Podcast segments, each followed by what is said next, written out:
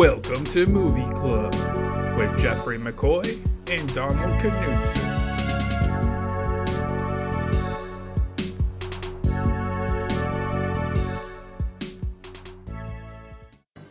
And now, our feature presentation. All right, Donald. This is New Year, New You. New Year, New You, not New Year, New Me. This is uh, Dead Poet Society from 1989. This is a movie that we wanted to do for Millennium Movie Diary, but was too old to make the cut. Yeah. So it wasn't a 1990 release. I'm still surprised by that. Like when we put it on the list, I was like, oh yeah, that movie from the 90s. It's gonna be a great Millennium Movie Diary, and then I was like, oh yeah, it's not because it already got it got pre pre excluded. Yeah, I thought this movie was actually older than it is because I remember watching this movie and Goonies like back to back for a lot, like a giant piece of my childhood. I would just like if it was like raining out and I couldn't go out and play, That seems. I would just watch these two movies back to back. yeah. Uh, do you want to I. I also watched this movie way too young. Maverick teacher John Keating uses poetry to embolden his boarding school students to new heights of self-expression. That's a very dramatic reading of a pretty bland IMDb blurb. Yeah, I tried to massage it a little bit since I love this movie so much. yeah. Uh, this movie is directed by Peter Weir, who we also covered for The Truman Show. That's true. We did. Yeah. And then this movie is written by Tom Schulman, who this is like a really oddball in his writing credits because he goes on to write a bunch of like irreverent comedies. Mhm. So he did like Eight Heads in a Duffel Bag, Honey I Shrunk the Kids, What About Bob, Welcome to Mooseport, and then the beginning of his career is Dead Poet Society. Uh, I mean, I think it fits more than you're giving it credit for. It, ha- it has like a, I don't know, uh, existential look at the realities of society quality to it. Sure, but like compare this to like Honey I Shrunk the Kids, and one of those is pretty much a, written as a comedy, and this movie is not written as a comedy. Yeah. I Like- mean, it's only a tragedy because it ends on tragedy, Sure. but it could have been like, yeah. Aside from like 10 minutes of this movie, it's it's otherwise like a comedy. Yeah. Uh, this movie stars Robin Williams, a baby Ethan Hawke, not literally a baby, but a baby in his career. Pretty much a baby Ethan Hawke. Yeah. Yeah. Um, and then the only other person I really recognize from the cast is Josh Charles, who plays Knox Overstreet, because he was in the Sorkin Sports Night TV show from the late Yep. 90s. or He was in 2000s. Sports Night. He also plays a cop in a lot of television. Like people Yeah. will recognize his face. And then uh, Kurtwood Smith, who plays Neil's dad, is famous for that 70s show. Yes, famous for that 70s show. And then Neil himself is uh he was the other doctor on House. The the like uh can't remember his name, but he had, a, he had a, yeah he had like a seven year run as the other doctor on House. Perfect. Um, and then just real quick, I wanted to talk about this movie got nominated for a ton of awards. Uh, well, not a ton, four, four Academy Awards, which is kind of a lot. Yeah. Uh, so it won for best screenplay written directly for the screen. So that's original screenplay, correct? Um, was nominated for best picture, nominated for best director, and Robin Williams was nominated for best actor in a leading role, which is the first of many, I think, for him. It's also I mean it's an eternal debate, right? Is he the lead in this movie? He's not the protagonist in this movie. He's more the antagonist of this movie. Kind of. I would say that society is the antagonist of this movie. Sure, sure, but he like he essentially offers the loophole around society. Yeah, he's the MacGuffin of this movie. No, no, that is that is not true. Is he the Deus Ex Machina of this movie? Oh my god, he's the he's the Gandalf of this movie. Yeah, like he's he's The the MacGuffin. You shame on you. It's this is something I've been trying to teach you for five years. Listen. I get a lot of feedback that me doing this to you is hilarious. No, you say that to yourself in the mirror and you bring No, that no. energy on the podcast. Literally, at least once a month someone goes, when you say that to him and he knows it's not true and he plays along, it's hilarious. Or when you do this and you like call me out on it, they also think that's hilarious. So it's lose lose for me. This it's a bit forever. Um, this movie. That's the MacGuffin of our podcast. Your lack of knowledge. This movie made a shit ton of money, Donald. Did it? Yeah, so it had a $16.4 million budget. Okay. Guess its box office. Mm, I would 60. put it in the like 60 million, 60 million range, like quadruple its money. $235.9 million. What? That's It made insane. a shit ton of money. It made $219 million more than its budget. in the that is- 80s. Yeah, that's so much fucking money. Wow. I did. I when I looked it up, I was like, oh, um, this movie probably broke even because it's like a, one of those critical darling movies, right? That heavily features something we weren't allowed to talk about in the 80s, which is suicide. Correct. And I was like, there's no way this movie made a ton of money. And I saw it and I was like, oh, it literally made so much money that no one could deny it, type thing. Wow. Yeah. Okay. So it comes in as the eighth eighth highest earning movie of 1989. Yeah, Crazy. So much money. Do you want to know the seven above it? Yeah, hit me Okay. with them. Ghostbusters 2. Okay. Yep. IP sequel. No problem. Look Who's Talking. Oh, Kirstie Alley and John Travolta.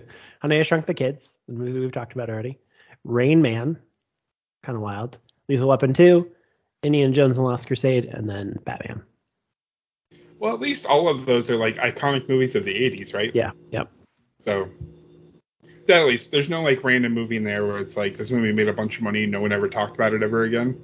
So that's at least a plus. Two movies that earned just less than this movie Back to the Future Part 2 and When Harry Met Sally.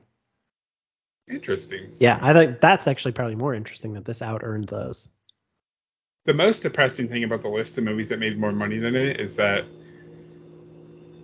like action IPs have literally just been dominating the box office for 33 years Yep. at least. Yeah.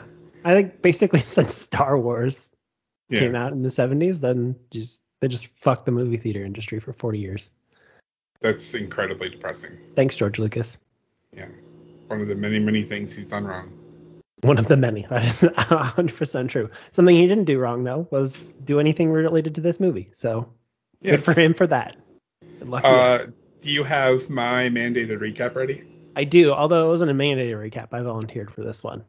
Right. The mandated ones are like the notarized letters that I get in the mail, where you like make sure that I received them, and you're like, you got to do a recap for this thing. This one I volunteered for. Uh, yeah. So our three characters that we follow um, are Neil Perry, who's like a high achieving legacy of the Welton School. Todd Anderson, uh, like you said, played by young Ethan Hawke. He is just starting Welton Academy, but his older brother went here and set like a really high bar of achievement, apparently, which I don't know what that means really for high school. Just like, I don't know, he got into a good college or something. Yeah. Well, I guess so. Just as a slight danger, the Walton Academy is a. I'm getting there. I'm getting there. I was Uh, I, to I, introduce the I didn't know if you were going to explain what Walton was. Yeah. So. Uh, and then Knox Overstreet, um, played by future cop slash um, TV star Josh Charles. He, He, has a superhero is, name. Like Knox he? Overstreet, like he could be some sort of like crime fighter in Gotham City with a name like Knox Overstreet. I guess that's true. He would he would be a good uh un, like underworld boss though I think because he rules over the streets of Gotham. But anyway, he's uh he's sort of our comedic relief, but he's also a main character I would say. So the Welton Academy, as you were getting ready to steal from me, is uh all male.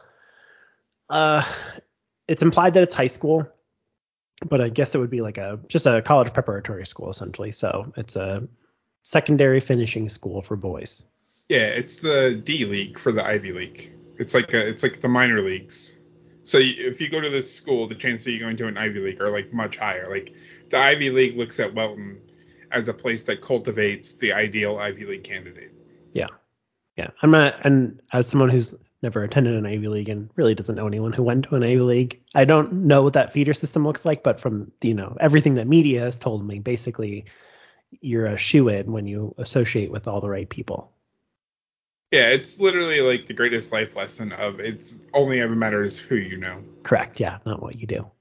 Um, so we get dropped in the movie at like opening day speech delivery, where basically the headmaster of Walton Academy is telling everyone just to like keep their laces tied and keep their buttons buttoned, and they'll get into whatever Ivy League they want to and go on to do great things and represent Walton Academy in the future. Is the idea.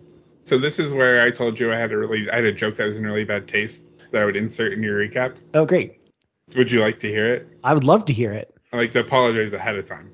Oh. But if I were introduced to Welton in this way, I would 100% kill myself. Oh, I don't know that's in bad taste, but yeah, it definitely reeks of something I would never want to be a part of. It's just as like a it's billing itself as this soul crushing experience essentially. Yeah, and there's so this movie takes place in 59. So there's also like the subtext of like the people who are going to this school are the children of soldiers who had just come back from World War II. Right. And they're like being forced to be pushed through this school to have a better life than I like I don't want you to have to go to fight a war in Europe to make your life better, so I want you to go to an Ivy League school. But then the like culture of the school is like half is like incredibly religious and strict, and the other half is like really militaristic and strict, and there's like no middle ground. There's like these two strict ideologies like forcing the children into line. Well, and it's a boarding school too, right? So it's it has both of those like strict, uh, rigorous rule setting pieces to it and expectations, but then it also has the like I don't really want to hang out with a 17 year old running around my house, so get lost for nine months of the year. Yeah. Quality to it too. So it's like absentee parenting mixed with unrealizable expectations. Yeah, it's like I had this child because the government told me it was my duty as an American to repopulate our country because so many of us died in this war they forced me to fight. Mm-hmm. But I don't really feel like raising this kid, but I don't want them to have to go into the military, so I will just drop them off here. Yeah. And then it's their fault if they don't take advantage of the good opportunity. Right. Yep. Um, and so at this opening speech, we're introduced to John Keating, who is a previous graduate of Walton Academy and had also graduated from Ivy League school. And it's unclear why he's back. And I don't I don't remember getting any actual explanation of why he's back to teach at the school, other than he loves teaching. That's the only explanation we get. There is no. I have a theory if you would like to hear I it. I figured you had a theory. Yeah. Um, so yeah. Do you want to hear it now or you want to hear it later? I think now is probably fine. All right. So he's clearly having a midlife crisis of, of some sort, right? So he is having a midlife crisis because he has. Well, no, he has a fiance in in Europe. It's mentioned mm. later. When, That's true uh, in London, right? Yeah. Yeah. When when they come to his room, yep. and they're like, "Well, why are you here?" And he's like, "I just love teaching so much." But you get the like the play between him and the headmaster, right? where the headmaster was probably his headmaster when he was a student. Yeah. And probably remembers all the bullshit that he put that he had to put up with. Right. Yeah. And he's probably made it like part of his life goal and part of his midlife crisis of like this place didn't crush me in the way it wanted to. So there's something about me that this place can't crush. Huh. So if I go back to said place, I can stop it if I can stop it from crushing one extra kid, then whatever was in me will now be in them, and I will like my success in life will be how many people I can stop being crushed by Welton. All right, that's my theory. I like that. Yeah, it's sort of a unrealized potential thing, right? That yeah, he's coming back why, to the one thing he was good at. Yeah, which is why the climatic scene at the end of this movie is so important. Yeah. I mean, it's also important as a bookend. So after after the opening day speech, we get a little tour of campus. All the freshmen that are entering are like crying to their parents that they don't want to leave them forever, which is not my memory of being 13. I would have no. loved to have been at a boarding school and been like, see you later. No rules. This is great. Uh, and then we get introduced to roommates. So uh, Neil and Todd are roommates, and then Knox and Charlie are roommates. And I don't know if we get the roommate situation of anyone else, if like Meeks and Pitt are roommates or what. But anyway, the important ones is uh, Neil and Todd being roommates because they're like the power couple, I would say, of their of their grade. Where yeah, literally, literally and figuratively. Yeah, yeah, yeah, literally and figuratively. Um, we get introduced to their study group, which I thought was going to be code for something way more sinister than what it actually was. Like I thought maybe they were smoking a pot or something like that, but truly it's let's go hang out in the rec room together and then act like we're studying and just cover for each other. That's all the study group is. It's kind of lame. Yeah, so this is basically like in in junior high when I lived in Illinois, we had a study group, but it was Uh-huh. like this group of like me and like four of my friends, and we would just get together and like we would trade comics back and forth. Be like, Yeah. you have to read this one. It's got like this really cool splash page, and like, oh, you need to read this one, and like we wouldn't actually study. We would just like hang out under the guise of studying, which is when you know when you're in a militaristic boarding school, that's the only way you really can hang out. Because I'm sure every 15 minutes of their day is probably regimented. Yeah, probably. Yeah, so it's it's more misanthropic than it is like with any criminal bent to it, which is Yeah. comical for us, but you know, for them it's Sure. probably a Yeah. relief. So like these are the five people who I am going to suffer through these four years with, and we can tolerate each other so we can ease our suffering this way. Mhm. Uh, and then we attend, I guess, English class, um, but really they're covering classic poetry for the the most of their first semester at least. And our introduction to Keating's teaching style is he has them read the preface for the poetry book, where essentially it it, it informs the reader that you want to grade the poetry based off of how good the prose is and then how important the poem is. And then if it has both of those things, then it must be a great poem. And then it has like Yeah. a mathematical formula for it. I was gonna say it like says, reduces poetry to its mathematical core, and it's like this is not what the arts are, but this is what you expect Well, from the I mean, it kind of is, right? So, under a modern lens, this would be viewed as populism, right? So, it has the widest impact on the most people, and that's what makes something important. So, it's sort of like a bad movie getting released on Netflix versus a good movie getting released in a theater that no one sees. And it's, you know, Sure. like which of those is more important? One of them people actually see and talk about. The other of them is obscure and you know, a fraction of that same population sees it. So if a tree falls in the woods, is it did it still fall? Like, do we know about it? Yeah, but when they're reading, when they read the like paragraph out loud, yeah. it's not explaining it like that. It's basically like if you read this poem and it follows the correct like syllabic formula Mhm. and it rhymes in the correct places, then Iambic pentameter, baby. yeah, then heretofore it is poem equal great. Here two four. Are we just throwing in random English words? Yes. From Okay. henceforth on. So the reader, Hoomst, ripped out the introduction. No, so J- Keating instructs them all to like, so they read the preface as a group. It's like monotonous, uh, you know, go around the room, read your paragraph type of bullshit. And then he's like, now rip it all out. Basically, take these, take these set of pages and just tear them out of your book. And the kids are like, "What the fuck did you just say, little Yeah. kid?" And one, they're all one of the kids too is like he half rips it out right where he doesn't want to remove it completely and, and i thought that was just kind of funny because i feel like i would react similarly if i had a school book because ostensibly these books aren't theirs right they're left for the next generation so they're truly defacing someone else's property at that point which would be a big no-no um and he uses this as a lesson essentially to say like art is what you make it what whatever it says to you is what's important about it.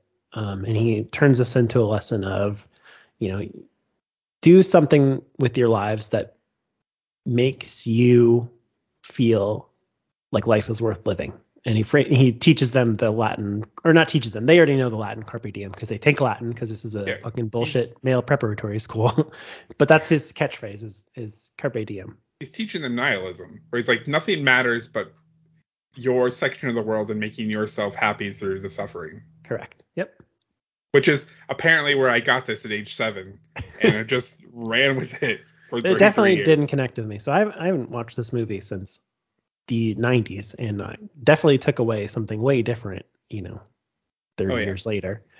Uh, anyway, okay, so he does little tricks to teach them essentially like differing your perspective and how to per, how to actually pursue carpe diem, right? So he has them stand on top of his desk at the at the front of the classroom to like give them a different perspective. Um, he has them I guess em- embody the passion of poetry as they kick the soccer ball as far as they can. So it's sort of like I think the thinking there is it's taking their mind off of the literal reading of something and more like getting into the visceral feeling of something. He teaches them to scream um, yawps, right? Where they're yawp, and the idea is it's like a more guttural sound. So it's he's trying to get to the core of the emotion of reading poetry and less of the technicalities of composing poetry. Yeah, it's a lot of uh, clear your mind and like express the first thing that comes to it rather than regurgitate what you think they want to hear. Yep. And the so the kids are naturally like curious about Keating because they know he's a Welton graduate and they look him up in the um, the yearbook and they see that he was the president of the Dead Poet Society, right? So they they try to figure out what that is, and he basically tells them that it's a way that he and his friends sucked the marrow out of life, where basically they just kind of sat around and and chummed chummed about and talked about what was important or tried to figure out what should be important and just enjoyed their time together.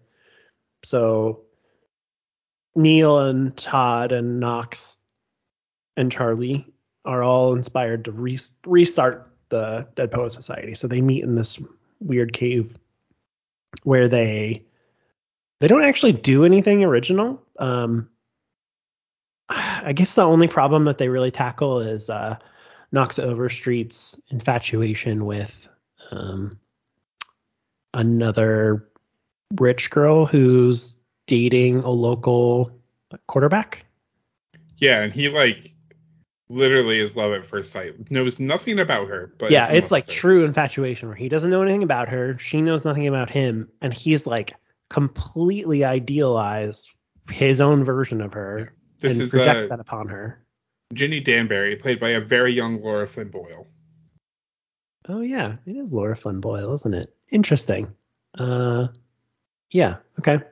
Uh, no, Ginny is the um, sorry, Ginny is the sister of the quarterback. The girl he's after is Chris. Oh, my bad. Yeah, that's okay. Um, that's right. So Ginny is the person that they're, they're trying to set him up with, but Chris is the person he's actually in love with. Um, and that's really the only problem that they truly tackle. There's a there's a moment where some of the local girls are brought into the cave and they like I don't know adopt personas of themselves, uh, where they get to I don't know be not cis hetero high schooler males yeah. that are you know uh, trapped so in a Chris, military school. Chris is played by Alexandra Powers, and her last name is Noel. Her name is Chris Noel, which Chris is probably then short for Christmas.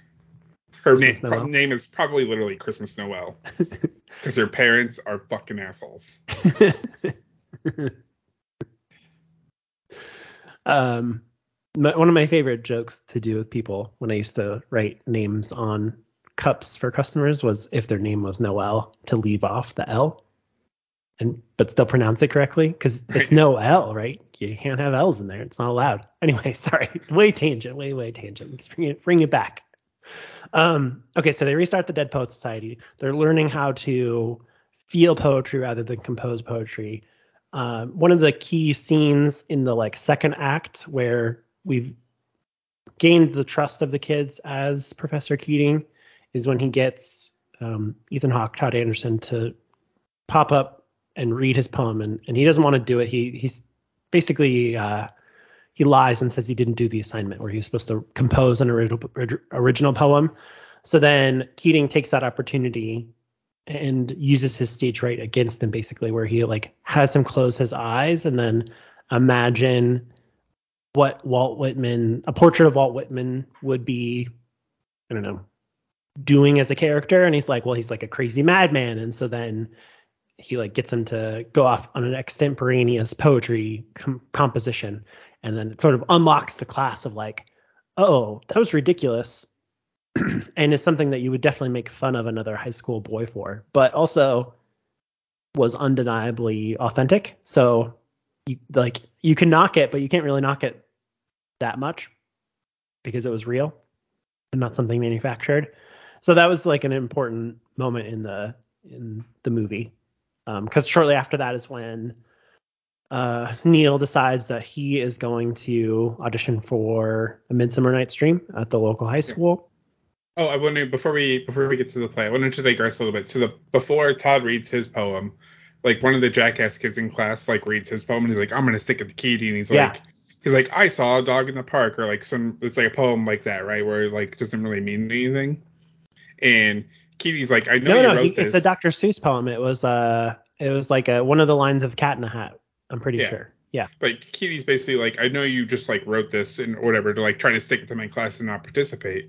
But just so you know, some of the most beautiful poetry in the world is about the most simplest things. As long as you observe it and you think it's beautiful, it makes a great poem. So next time, just be honest with your work and like doesn't let the kid like stick it to him. He's like, you actually wrote something great, but you were trying. But it wasn't original. That's the big thing he harps on is like Yeah. it was uh it was stolen from something else. And so that's what he says like simple poetry is great and it, or it can be great. You know, don't like sell that part short. And it's not that's not what's bad. What's bad is that you were just regurgitated something that someone else did. Yeah, I would like. Shel Silverstein made an entire career out of very simple poetry. Yeah, I guess that's true. He did. Yeah. I mean, I, I mean, for that matter, Dr. Seuss did as well. His poetry, his poem, like he makes up words to rhyme with his own words. So I mean, yeah. Yeah. Can't get more original than that. No, definitely can't. Um, so then we get a little bit of tension with the headmaster. So the headmaster finds out that the girls were led into the cave where the Dead Poets Society is, and Charlie gets paddled to like, which I was really put off by. I was like, oh, that's right, I forgot that there was like actual paddling in this. The the call they received during this is yeah, so, so good. he's the headmaster's like addressing the whole school in their little their hall essentially, and he's like, "Does anyone know anything about the Dead Poet Society and these women that were on school grounds?" Charlie uh, stages a phone call on this old rotary phone, and he. Uh, what does he get up and say to the to the headmaster? He's like, "It's for you, headmaster," and then He's like, it's God. and he says, "God God says girls should be allowed at at uh, yeah, Weldon, right?" yeah. Yeah. And then the the funniest part is afterwards, like Keaty comes up to him and he's like, the phone call is a nice touch. The only way it could have been funnier is if the call was collect, which is like such an amazing subtle joke to just like throw in there at that at that- point in this movie. yeah, God calling you collect. That is actually a good joke. Hmm. Um, yeah. All right. So anyway, sorry.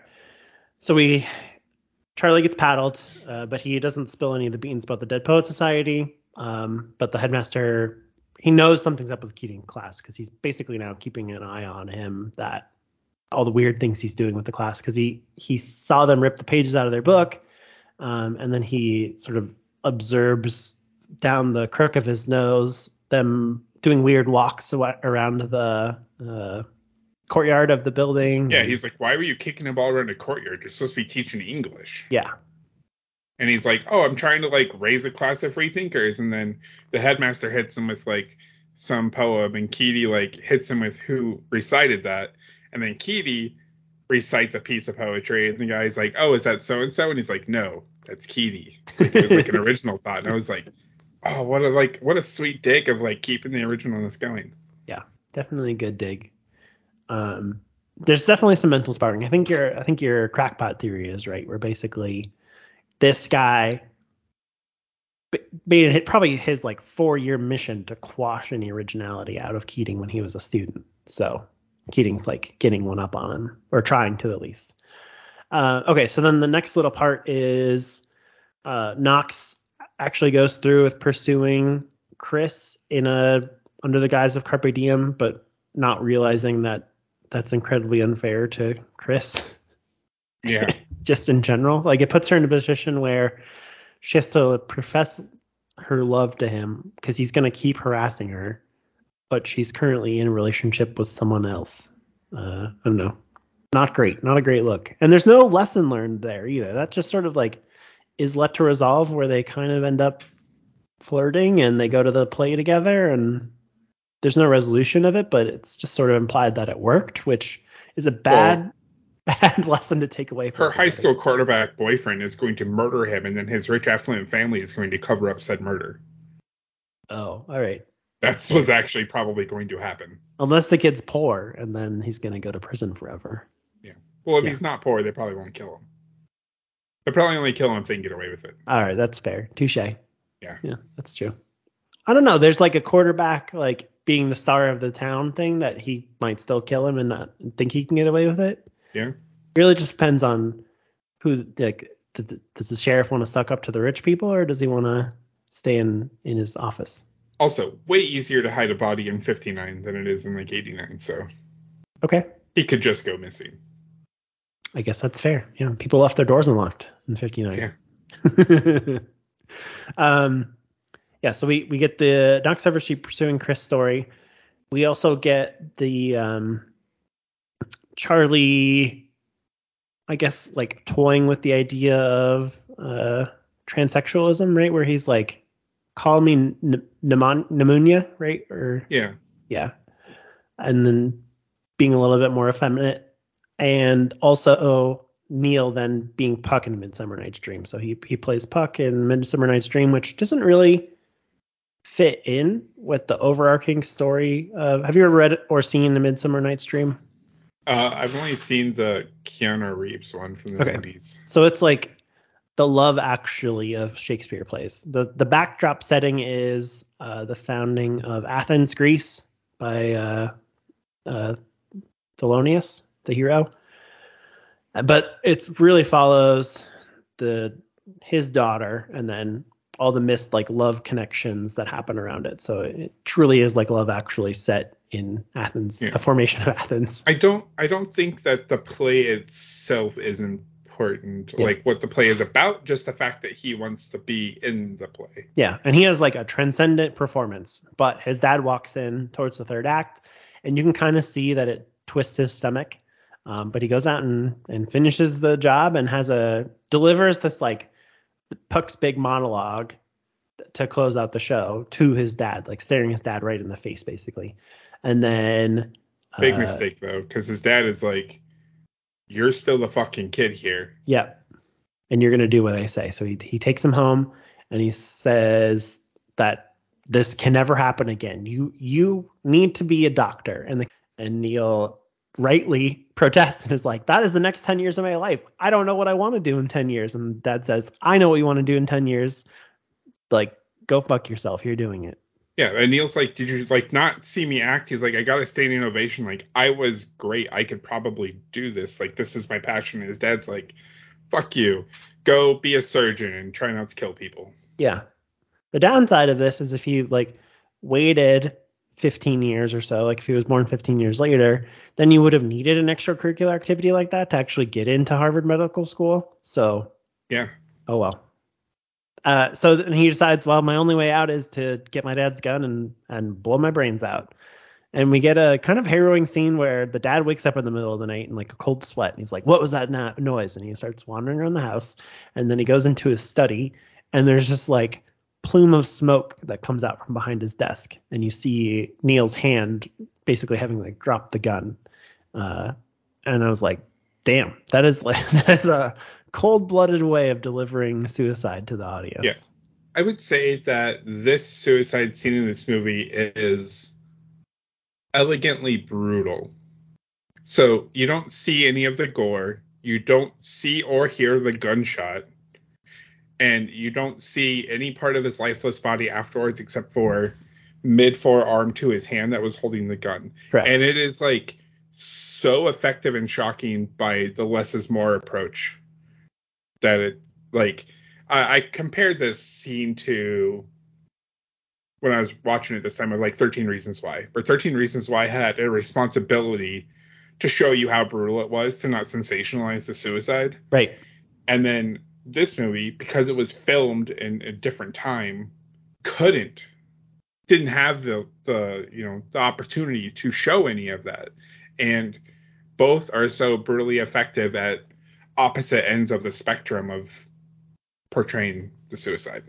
Yeah, I looking back, this movie walks in the realm of teen suicide, so that things like the virgin suicide can run, and then the whole genre of YA tragedy novels basically owes its legacy to this movie. And sort of normalizing the depiction of teen suicide and the brutality of that.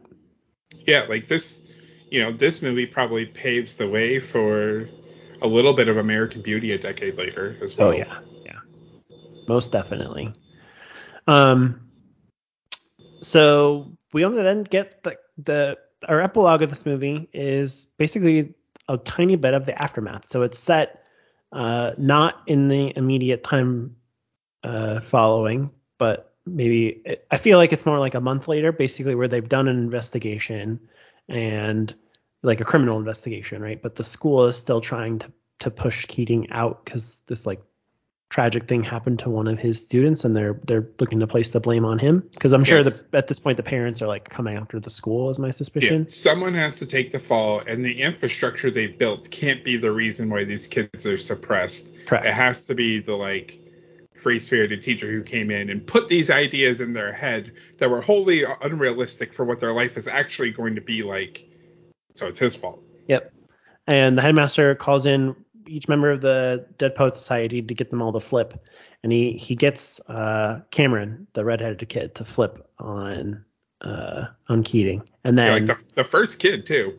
yeah They like they they knew they're like let's get the fucking snitch in here first, and once he rolls, they'll all fucking roll. So then they compose this like signed confession essentially, where they then call the other ones in, fly their parents in, and get them pressure them to like sign this admission of guilt on behalf of Keating, and then they use that, they weaponize that to uh, force him out.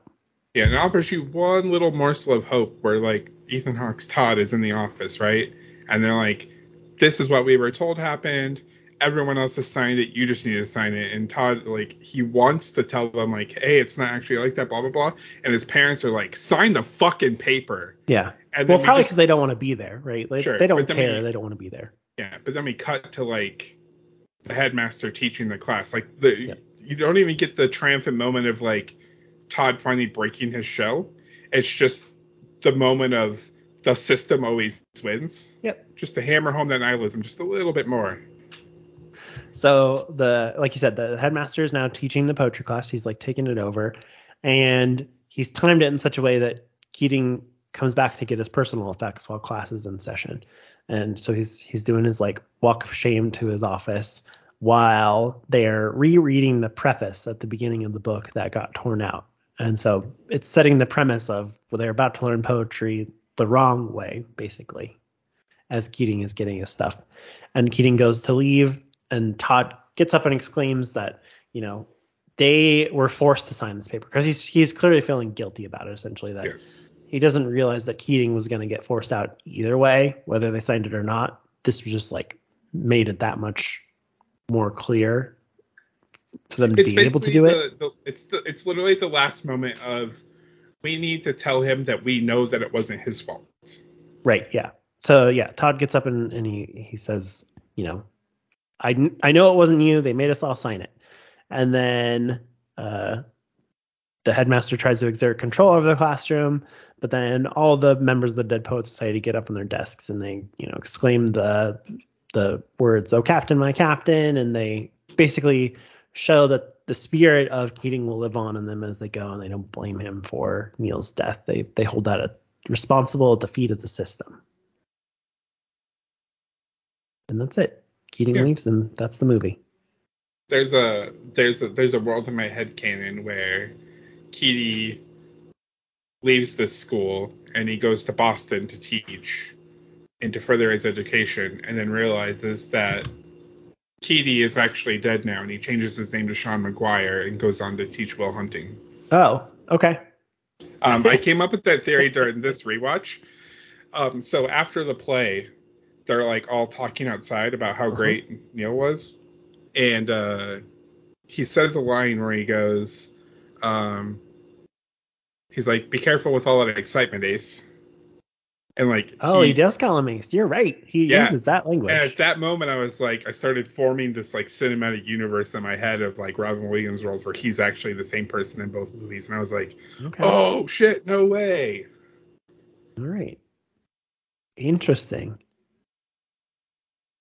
I think we would have needed uh, the older Skarsgård, Stellan, to make an appearance for that to be in the in the greater cinematic universe. I think so too. Yeah. Um, also during this rewatch, I realized that one, I miss Robin Williams a lot and how influential he was to my comedy as like yeah.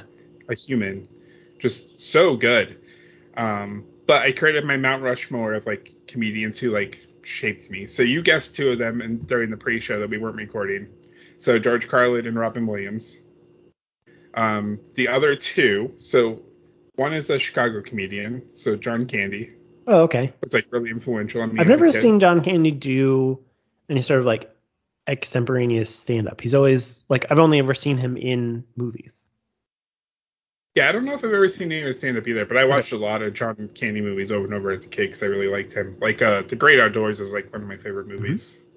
Um, and then Jim Varney, I don't know if I know Ernest who P- that is. Ernest. Oh, yeah. Okay, I do know who that is. Yeah. I like uh, when I was creating this list the other day for myself. After I watched Dead Poet Society, I immediately watched Dead Poet Society. Just like ran it back again because I was like, man, I have not seen a, a fucking fantastic movie in like a little bit. So I just need to watch it again. But I watched this like four hour you know, like YouTube essay about Jim Varney's whole career or whatever.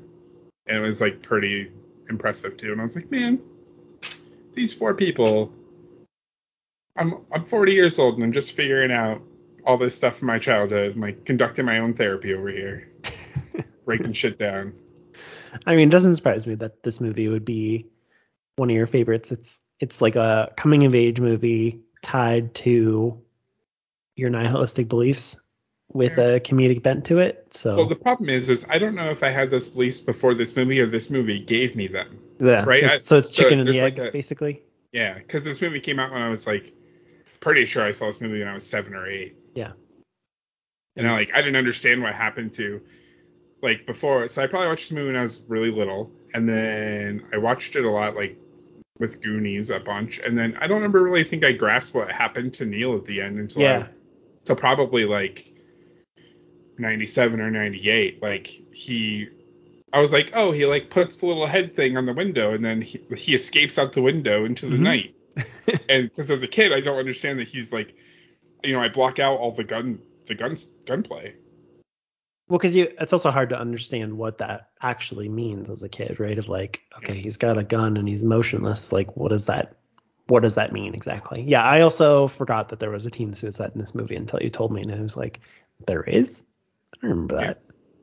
It's also like, at one point, it's like, well, you know, like he's taken the easy way out, right? Because suicide's always the easy way out. But at the same much so. time, he's like you kind of sympathize with him because for the first time in his life he's discovered the one thing that he is really good at and he thrives at and brings him the most joy and immediately when that's done literally 30 seconds after that the greatest moment of his life his dad burns it all to the ground hmm like Yeah. literally captures him, like kidnaps him, puts him in a car, drives him away, tells him he's never going back to that place or see those people ever again. Like you're not even gonna go pick up your clothes or your books. Like tomorrow you're going to the military. So it's like in that moment you're at the highest high and the lowest low. That probably does feel like your only way out.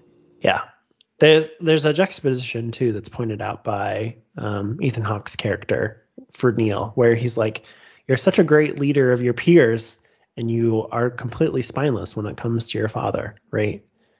And not being able to figure out how to be assertive to his father was essentially what did him in, basically. And I, I do think it was the easy way out. I think, you know, not having the the learning experience. Because the the way this actually plays out right is he wants to go be an actor and the dad says well fine you have now have no support system right? So like go be an actor and you can be homeless for all i care right? Yeah, which is this is where like the parable to you know him being homosexual is right? Because like in the basically even still nowadays if you come out to your parents a lot of times they will just disown you and you have no support system and right.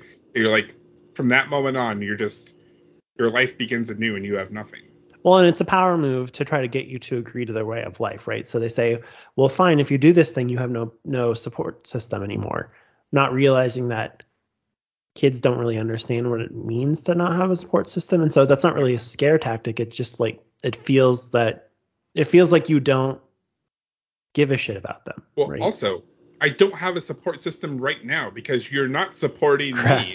You're only supporting your vision of me, and it's like, yeah, it's just all twisted and mingled. Yeah. Um, so yeah, this like the suicide piece is one of the few ways where he can actually exert power and I guess punish his father at the same time and his mom. Really, like his mom not standing up for him when she's there present for the berating he gets and how his life's gonna lay out. You know, when she came screaming in and she was like, "He's gonna be okay," I was like, "You fucking did this, you bitch." And bitch." she's like, my boy, my boy, he's gonna be okay. Because that's how you learn too, right? So like if he had grown up seeing his mom quietly assert power of his dad, of like his dad is the obviously the loud vocal one who dictates things, but then occasionally if his mom was like, no, no, sweetie, this is how we're actually doing this, you know, like figuring out the ways to have power in a powerless situation. Yeah. So I'm gonna Okay. compare this to another movie that you probably never would have thought I would compare this situation to. Mhm. But when Ralphie beats up his bully in A Christmas Story, right? Nope, yep, definitely not on the not on the bingo Right. card. And the mom like puts the soap in his mouth or whatever, and she's like, she gets his glasses, and the dad comes home, and she covers for him, right? Mhm. And she's like, oh, like Ralphie got in a fight, blah blah blah. It's not really a big deal. So if Neil's mom had done stuff like that for him as he was growing up, he'd be like, oh, well, secretly my mom's on my side. She's just also fucking terrified of my father. Yeah. But instead, she's just terrified of my father and has no spine. Right. Yep. Absolutely. And she says she loves me, and she's super sad that I'm dead, but yet she never stuck up for me once. Yeah. There was never n- never any there there. It just was an empty promise. Yeah. Yeah. Hmm. Um, so why did you choose this for the New Year, New You theme of things? Because that's what Keaty is trying to do this entire movie is to teach them that there can be a new them. And that like the system that has been designed for them is the old them and they can break free from it and become something new. That's interesting. I, I would maybe argue that for high schoolers, right, they don't really have an old them. You know, they're Well- still they're still sponges at that point, trying to figure out how they relate to the world around them. And I mean like a a new them is more of like a metamorphosis type thing, right? Of, like, definitely so- like, the yeah, they're like a cocoon molded, right? coming Yeah, out so as a you know yeah, they're breaking butterfly. a mold. Yeah. Okay. That's the new them. Okay. So your message to people is stop doing what makes other people happy and do what makes you happy. Uh, my message is is that the future that other people want for you isn't always the future that is best for you. and It is up to you to determine what that future should be, and you should strive to achieve that. Okay. Not that p- other people are wrong. It's just that their ver- so in a roundabout way, this is like you know the version of I of myself that I am to you, and the version of myself that I am to my parents is not the same version of myself that I am to me. Correct. So the, all of those people have different visions of what I should be and what my future should hold. But I also have a vision for what that should be. And I should probably strive to be whatever that is. Okay. I think my message to people from this movie is don't expect anything of anyone else. One, it makes you happier because you never get disappointed. And then two, it makes them happier because they don't have to live up to your expectations. Yeah, and parenthetical. If your last name is Noel, don't name your daughter Christmas. Oh yeah, that fuck those parents. Uh, we have to grade this movie. We didn't grade the last movie because, Oh, we're grading these? Yeah, we'll grade these movies. I thought for classics we did like a red by our pass thing. Yeah, but I figured since they put them in a theme, we can grade them. Okay. Do you want me to go first since you're gonna I give it an A plus? Yeah, I'm gonna give this movie an A plus. Yeah. Uh, I'm gonna give this movie a B. It like has a great setup, and then kind of misses the landing. But I think that's not really a fault of the movie. That's more of like this is a uh, phenomenon we've talked about a lot, where you know you listen to the Beatles now and you're like, all right, this doesn't sound that amazing or revolutionary, right? But you have to put it in the context of the time where it doesn't stick the landing because no one else had been talking about teen suicide up until this movie, right? So it has to dip its toe ever so lightly in the water so as not to like drive people away. Because if it just like has the full on 13 reasons why talk at the end of this movie, then people leave it and they're like, that was disgusting. You know, I, I don't want anything to do with that movie. But viewed through a 2023 lens, the way they treat it is like almost comically bad. So that's why it's getting a B rating. I think if in the time, like, but you know, if we're doing this podcast in the 90s, one, we're going to be millionaires because we're doing the first podcast ever. Oh, yeah. and then two, uh, this movie gets an A for sure. Um, I think if I were to change any piece of this movie, Mhm. I would. So after we cut to black, after Neil's parents find him in the study, I put a black screen and I run text. Hmm. And the text is, you know, after the tragedy of Neil Perry, Welton conducted, you know, its investigation, and all the students found Mr. Keaty at fault. Uh, headmaster starts, you know, uh, following Keaty's like dismissal of service. So and so takes over the class, and they start to read from the torn out pages of the book. But then we fade back into Ethan Hawke standing on his desk and the "Oh Captain, My Captain," and then we we do that scene, and then we fade back out to credits. I don't think we need the piece in between. Where they're like betraying him essentially, and they're having Yeah. the crisis about doing that. I think that. you can just have exposition for that. Okay. Of just like a couple of paragraphs on the screen, and then you can end. You go straight from the suicide to like three minutes of text to the "Oh Captain, My Captain," and then we get out. Interesting. Yeah. So it's very no. conflicting for the audience too, right? Because like you give them this really low point and this really high point, but you smash them as close together as you can at the end, and then people talk about the movie like this afterwards of like what was the end of this movie actually trying to say? Because th- there is a point here where is Mr. Keaty actually an influential teacher to them? yeah. Or are they only doing the oh Captain My Captain and seizing the day because their classmate killed themselves and doesn't get a future? Yeah. So are they now beholden to Neil's memory to live their life to the fullest because he can't and chose not to? Or are they choosing to seize the moment, carpe diem, and live their life to the fullest because that's what Mr. Keaty taught them? They will never know the answer to that question. It's true. We I will mean, never know the answer to that. Yeah, they they could never really know, right? Like one can't be divorced from the other. Right. Yeah. So I think that's also part of like the message of this movie is like, Okay. did he actually teach them anything, or was Neil the ultimate teacher by ending his life? Yeah. Hmm. Big questions. Those are big questions. I do like your your edit though. I don't know that you even need exposition. So they fade to black, and then what if they just cut to the ta- to the classroom with the headmaster teaching the class, right? Because then you your brain can fill in all the blanks there Yeah. of what happened, Or and just play that just- scene out of him getting his stuff. yeah, or you just like cut to black and you just hear the kids going, "Oh, Captain, my Captain," over the credits. Hmm. Like you don't even show them. Okay. You just end it on the suicide. Yeah, Brutal. I mean, it's pretty final, right? It's very final. That's true. Hmm. Do you? When I watched this movie and I, I left it, I was like, man, if this had been made maybe ten years later, there's a sequel to this movie for sure. Like where we pick up with them as adults and figure out what their lives became. Yeah, we do the the It Chapter Two model where like Yeah. we should pick up with them at the 10 year reunion. I mean, that like that could be an HBO limited series, right? You just like get Ethan Hawke back, get Josh Charles back, and get uh, Robert Sean Leonard back, and just like, well, you can't get him back; he's dead. But uh, maybe his ghost, he appears as a ghost. In the, yeah, but you just, I mean, you can set it far enough in the future that it would make sense that uh, John Keating had died of old age or whatever, couldn't make the trip to uh, their reunion, and then they can just, you know, live their lives. Yeah, you put it like 10 or 15 years later too, and you have to figure out which one of them turned out to be hippies and which one of them are like all about like you know Gerald Ford and Nixon and like you have to do all that stuff. Yeah.